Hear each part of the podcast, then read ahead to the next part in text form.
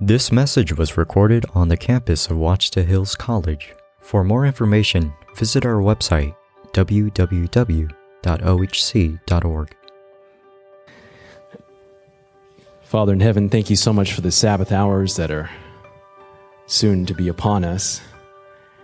And we pray for the Holy Spirit to attend us this evening. We recognize that my feet are made of clay, feeble, frail human instrument. And I pray that you would use me, not for my glory, but for yours. And that some semblance of ideas and thoughts would be conveyed tonight in the weakness of humanity, combined with divine unction and Holy Spirit power to touch someone's heart tonight. We pray for divine guidance, for enlightenment. Remove the distractions. May we hear your voice tonight through your word, for we ask these things in the precious name of Jesus.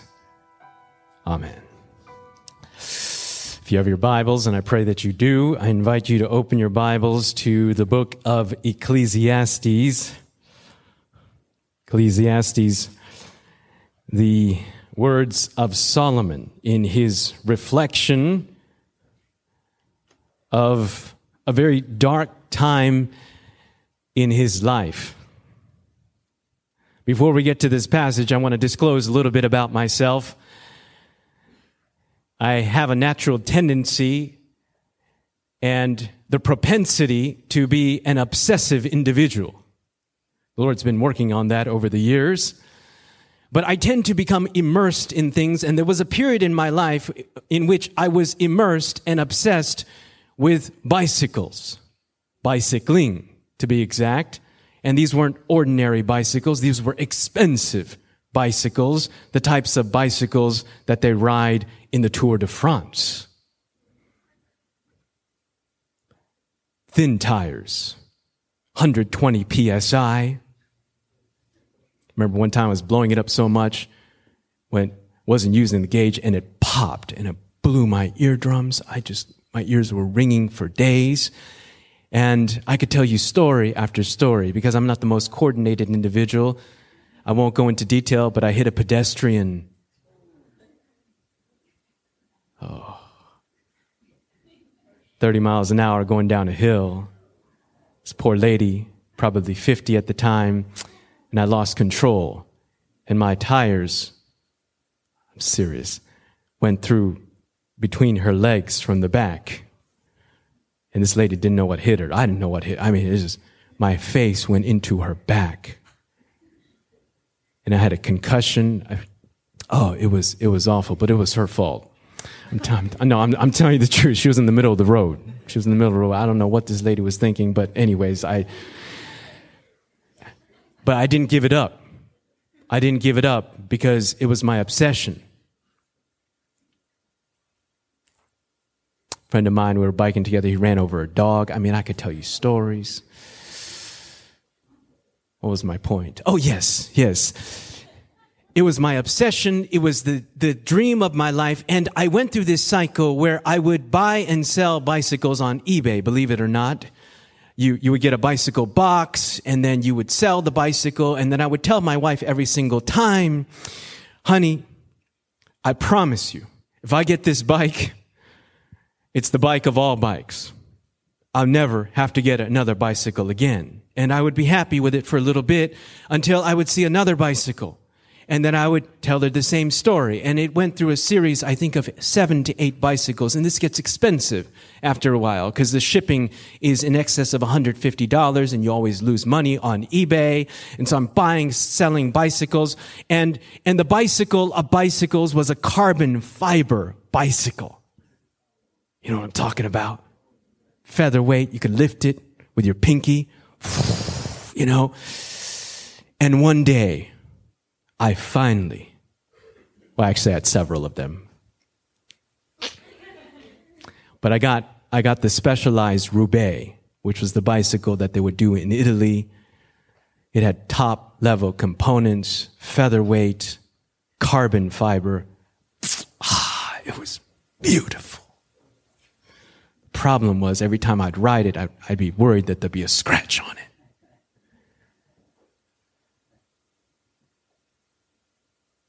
It was my dream bike.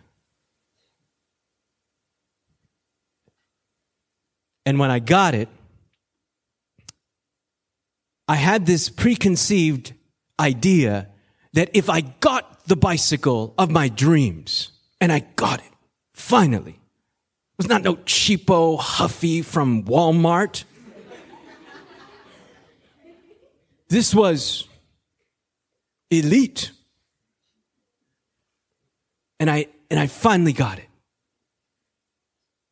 And I thought that I would reach the pinnacle of this experience, happiness, of like this aura of I've arrived finally in my quest of this obsession of having this experience of happiness. And it lasted for a few moments, but After a while, I was just collecting dust in the garage. And you fill in the blank. You may laugh at me because it's a bicycle. But for some of you, it may be, oh, if I can just get that phone. Come on now, Academy students. Right? If I can just get that iPad, if I can just get that MacBook Pro with the M1 chip. I could just get that car, that house, that marriage. Come on now. Mm-mm-mm. Right? That man of my dreams. Six foot three, barrel chested, and spiritual to top it off quote scripture like Randy Skeete and looks like a supermodel. Come on now, you're laughing because it's the truth. If I can just get that person in my life, then I'll be happy. If I could just get that income, I will have arrived. If I could just get that house and that dream job, I will have reached the pinnacle of my existence and I will be finally happy. And so here it is Solomon, the quintessential chaser of the American dream. Ecclesiastes chapter 2 and verse 1. I sat in my heart, I said in my heart, Come now, I will test you with mirth. Therefore, enjoy pleasure.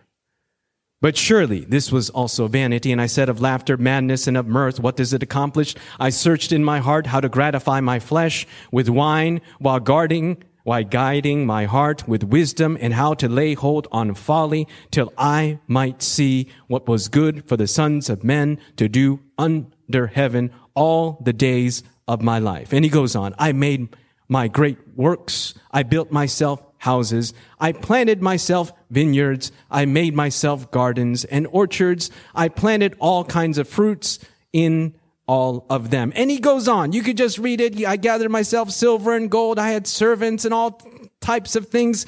He had reached a certain pinnacle. Now, I had a friend of mine that told me, David, for everything that, that the Lord gives you, he always takes something.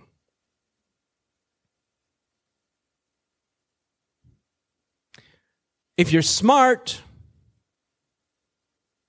you might be lacking in other areas. If you're athletic, I found that the athletic people in my school were always asking me notes for my homework. If you're beautiful, sometimes they're arrogant and you don't want to be around them. But every now and then, I would meet somebody that would just make me sick.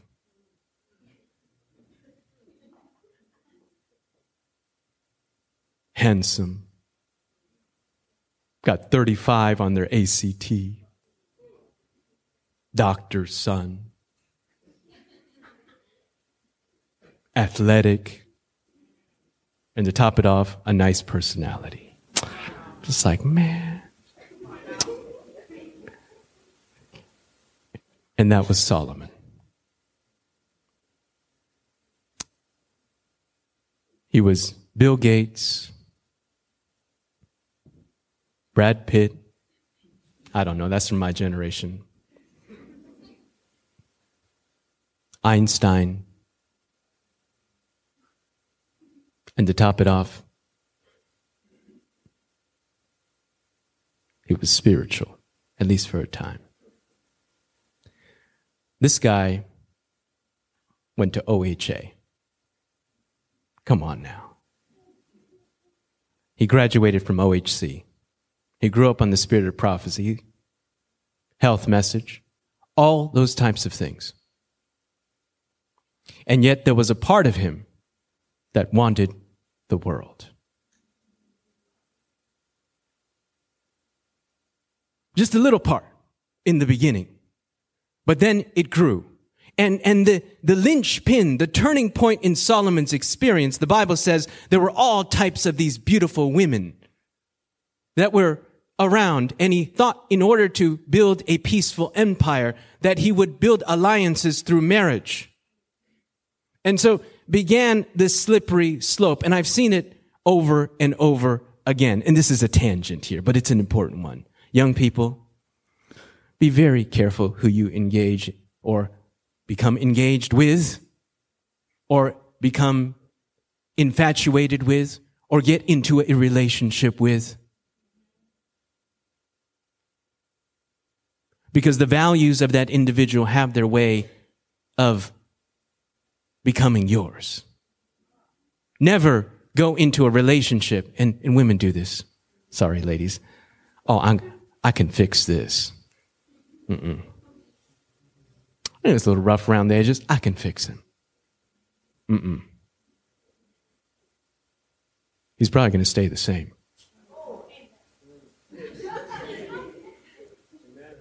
That's what you need to assume. Don't align yourself with someone that is going to degrade and be a spiritual liability in your life. And if there's any question about the individual in your mind, it's a cause for pause. And that began the slippery slope. And there was other things.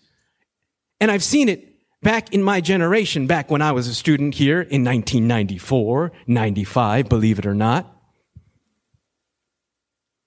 There were individuals here. We were all at the same place at the same time.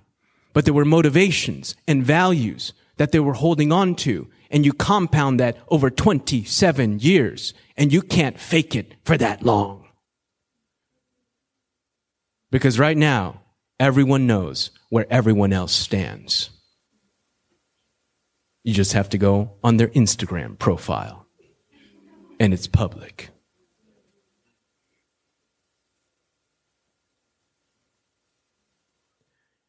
And so here he is, Solomon. Basically, a thousand wives.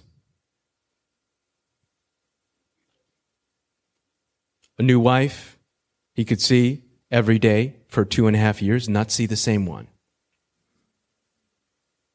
I mean, this is extreme. The Bible says there was more silver than stones in Jerusalem. He was a genius. Thousands of Proverbs rolling off his tongue. An intellectual, good looking, went to the best schools of his day, had the best legacy, power, political power. That's the one I forgot. He was also president. And so you add all these elements and you think that he would have reached the pinnacle of his experience. And what's the thing that everyone is looking for? What's the thing that everyone is grasping for? It's happiness. That's the thing that we really want. And so he comes to the end of his reflection, and this is an existential reflection, an experiential reflection. And so he comes to the end, and if you skip down to verse 10, he says, Whatever mine eyes desired, I did not keep from them. I did not withhold my heart from any pleasure, for my heart rejoiced in all my labor, and this was my reward from all my labor. And verse 11, here's, here's the, here's the, the conclusion of this part of the reflection. Then I looked on all the works that my hand had done, and all the labor and toil in which I had toiled. And indeed, all was vanity and grasping for the wind, and there was no profit under the sun. I think I told this story in Philosophy of Adventist Education class. You'll hear it again. When I was a sophomore in college, I was a part of a touring choir.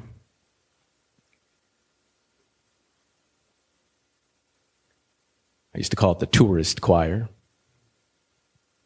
So we go singing all over the country, some international. And one day we were in New York City singing.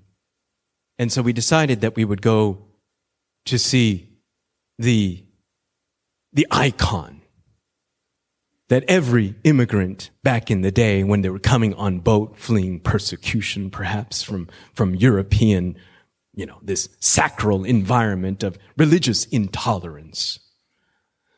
And as these individuals would come into Ellis Island, tis they would see Ellis Island and they would see the Statue of Liberty. And so we wanted to see it. So we went there and got on the ferry, and went to Ellis Island and decided that we would pay our good hard US dollars, which by the way, if you haven't noticed this, is depreciating right now, but that doesn't matter. So it was a lot cheaper then. And, and we decided that we would climb the Statue of Liberty. And you don't climb it from the outside. Obviously, you, you climb steps on the inside.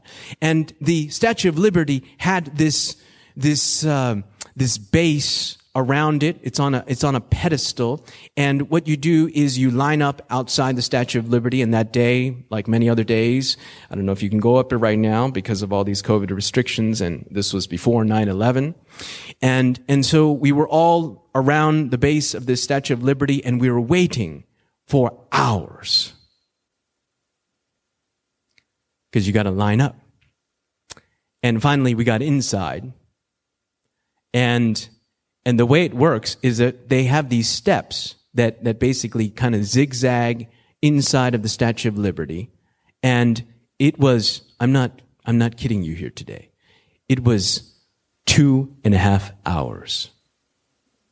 That's a long time of waiting. Sometimes 15 minutes on one step. Your legs are cramping. It's hot. It's stuffy and, and you're going up. And the thing was, as you got higher and higher in the Statue of Liberty, they have this spiral staircase in which I was literally on my hands and knees, just waiting there on every step as you inched your way up and it, and it got darker as you got to the top. And finally, we reached the platform. And I thought in my imagination that I would step out on the platform and it would be like, you know, I'm not espousing watching drama or anything, but back in the day, you know, sound of music. Do you remember like the Alps, like, whoa, you know, you know, and this, and this experience. And that's what, that's the mental picture that I had that made it all worthwhile because I'm like, you're waiting for two and a half hours in anticipation of reaching the pinnacle. And that day you couldn't go up to the torch. You could only go up to the crown. And so I thought in my mind that, look, if I could just get to that platform, all of this agony and this, and this just being in a claustrophobic environment would finally be worth it. And I would reach the top and then it would be like, oh, worth it. And I got to the platform.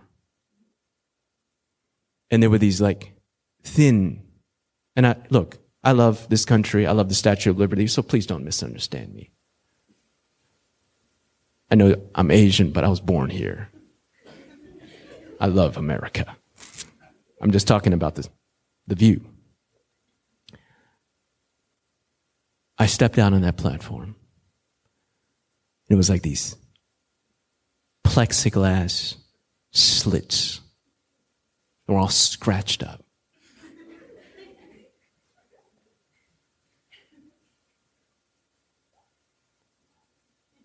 Of a smog filled New York City. And I remember like this Korean sister behind me. I mean, I know I'm Korean, but she, she's really from Korea. She came from Korea. And she was like, This is it? This is it? Ah! You know, ah! You know. And there were so many people behind us. Literally, it was like 30 seconds before you had to go down. And it took like 10 minutes to descend. I felt like telling every person, because of course you're descending a different side, I felt like telling every person, go back down. It's, it's not worth it. And, and the choir director, she got all philosophical on us. And she said, you know, this is kind of like life. You work all your life to get to a certain point, and it doesn't measure up. And then it's all downhill from there. I never forgot that. I'm actually glad I went up there because I can share illustrations like this. Look, if you're in Ellis Island, don't go to the top. Take my word for it. Unless you want to experience the same thing. Friends, Solomon metaphorically is coming down the other side of the Statue of Liberty. And he's saying, I've been to the top. And when I tell you, there's nothing there.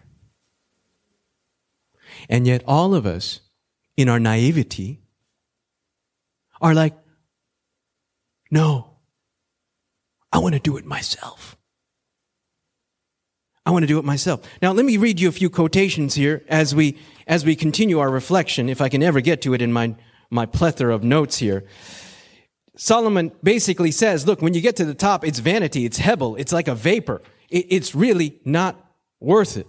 And Jack Higgins, the renowned author of The Eagle Has Landed, has said the one thing he knows now at the high point of his career that he had wished he had known as a small boy is this. When you get to the top, there's nothing there.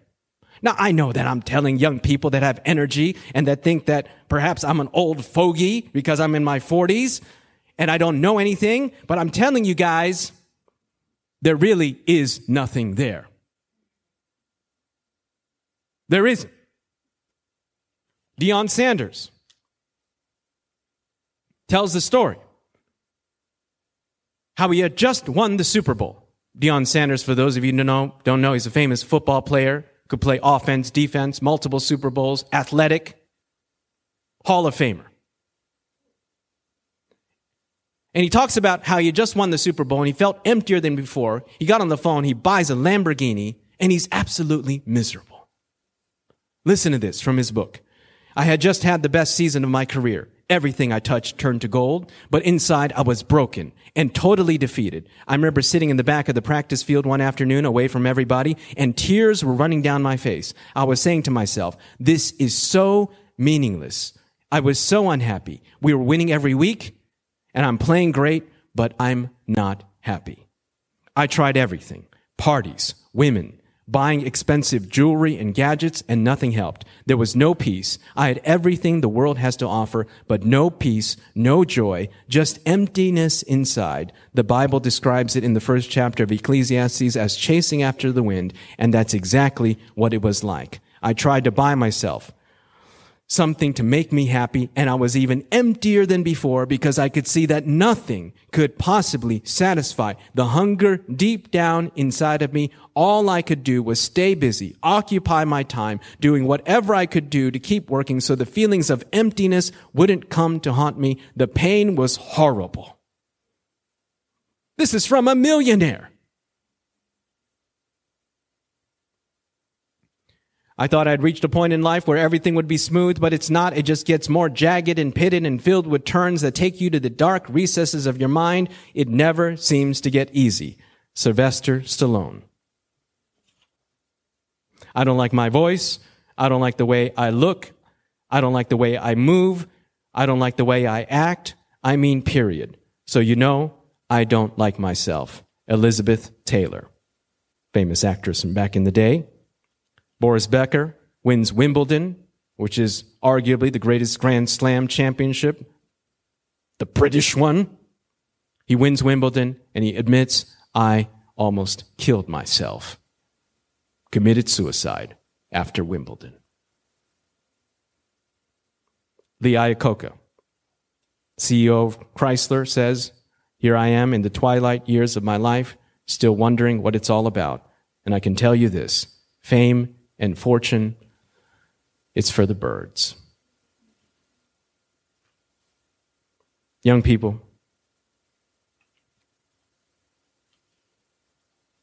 believe it or not, I was where you were at once.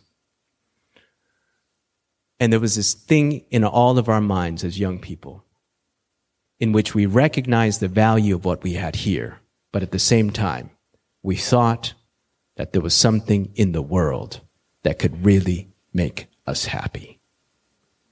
And that was the motivation that drove Solomon to the lowest point of his life. And he came up emptier than before. Steps to Christ, page 28. The things of this world cannot satisfy your longing. The Spirit of God is pleading with you to seek for those things alone that can give peace and rest, the grace of Christ, the joy of holiness. And here is the irony. You don't get happiness by making happiness your goal. That's the irony of happiness. you, don't, you don't get happiness by ma- making happiness your ultimate dream. I mean, that's the way the American dream is framed. Chase happiness. Make that your goal. Make that your end. The irony is, happiness is the natural result, the byproduct of living for something greater than yourself. That's the natural byproduct. Jesus Christ.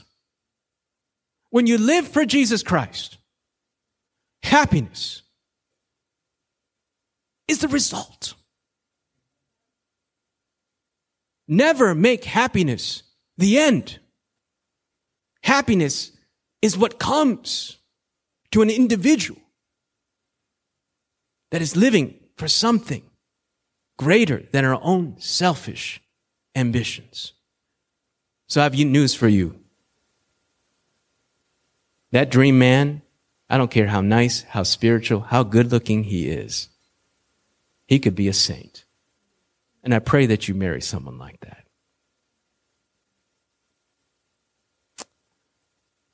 That person is not going to fulfill you. You're like, oh, I'll do. I'm telling you the truth.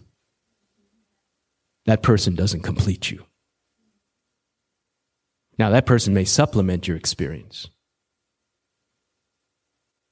That person can't complete you. And if you're looking for an individual that's a human to complete you, you're looking in the wrong place. There's a God shaped hole in our hearts that only He can fill. We were made for God. Do you know that all of us were made to be addicted? We were made to be addicted to God.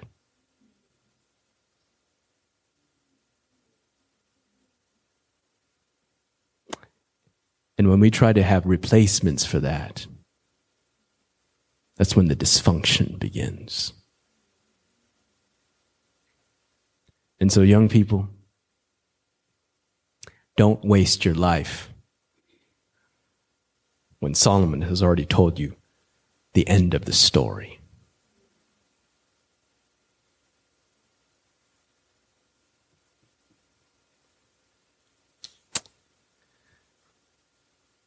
Solomon ends his reflection in Ecclesiastes chapter 12. Now, normally, I don't, I don't cite the New Living Translation. I know you King James are out, King Jamers out there. Don't crucify me.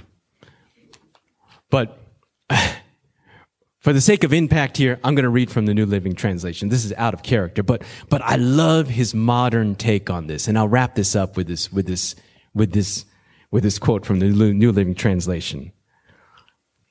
It just it's just very vivid, very vivid. So here's his conclusion, and he's talking to young people. Here it is. Don't let the excitement of youth cause you to forget your Creator. Remember Him before your legs start to tremble. Remember Him before your teeth stop grinding.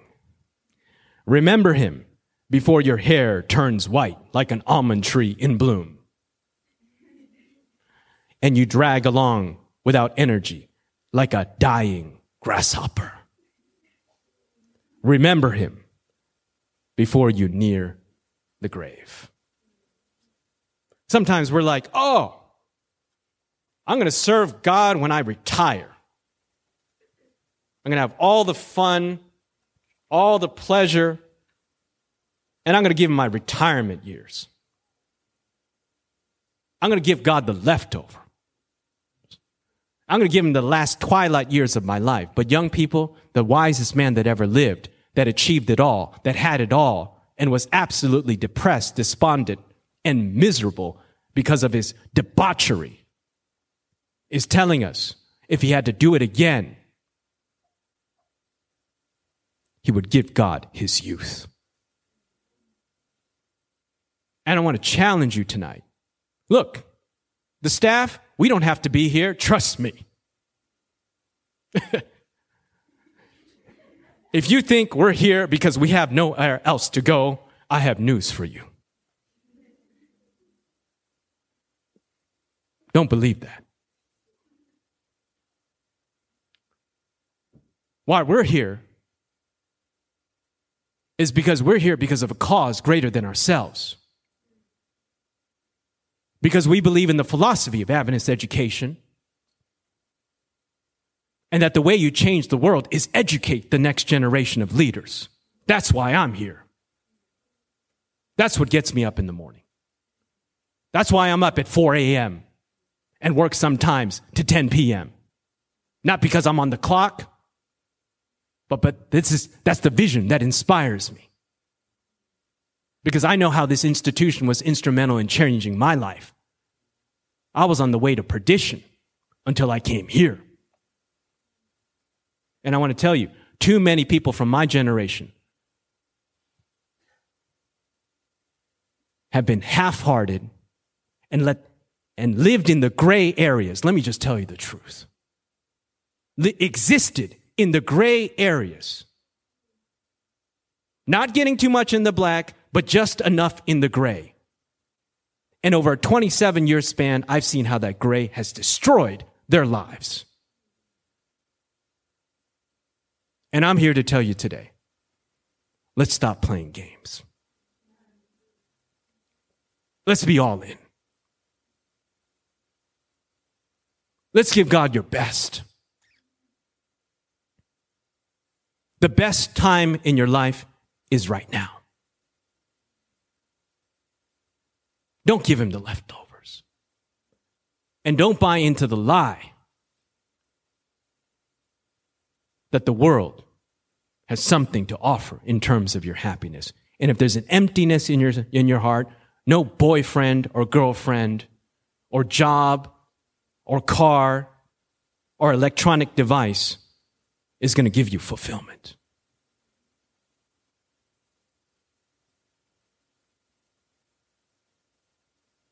And so tonight, I want to make an appeal.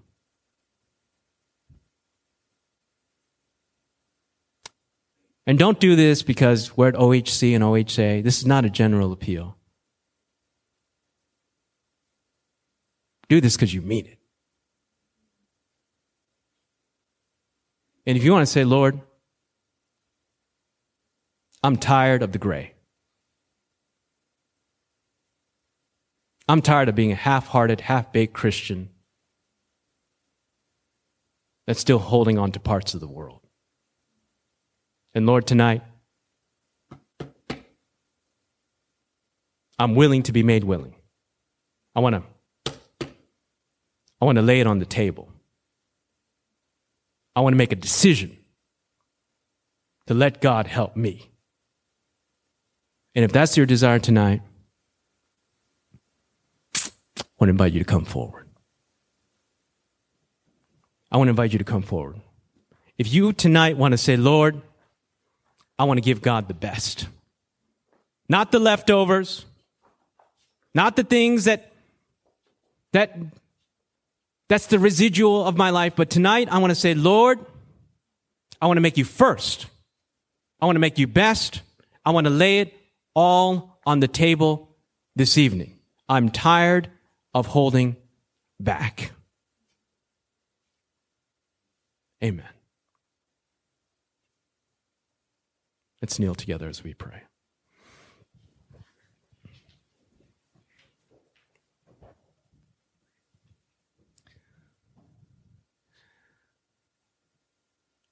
Our Father in heaven, forgive us. Forgive me for loving the gray.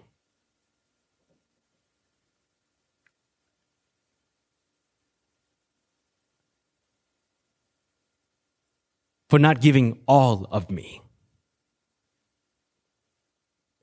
To letting the world creep in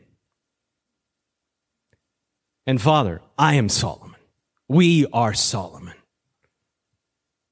Lord, we think that there's something in the world that has something to offer in terms of happiness and fulfillment. And Lord, we pray that you would help us to realize that there is nothing there. Help us to believe it. Help us to understand it. Help us to internalize it. Help us to recognize it.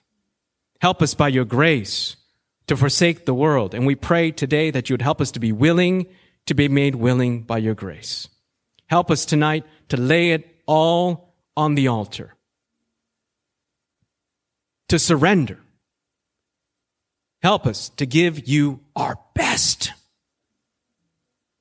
Not the leftovers, but our best. Help us to learn from people like Solomon that are coming down the other side and saying, there is nothing there. Help us to believe that you are the desire of the ages. That happiness never comes from seeking it. Happiness is the byproduct and the result of seeking you. Lord, we surrender. Take our hearts because we cannot give it. Make us pure.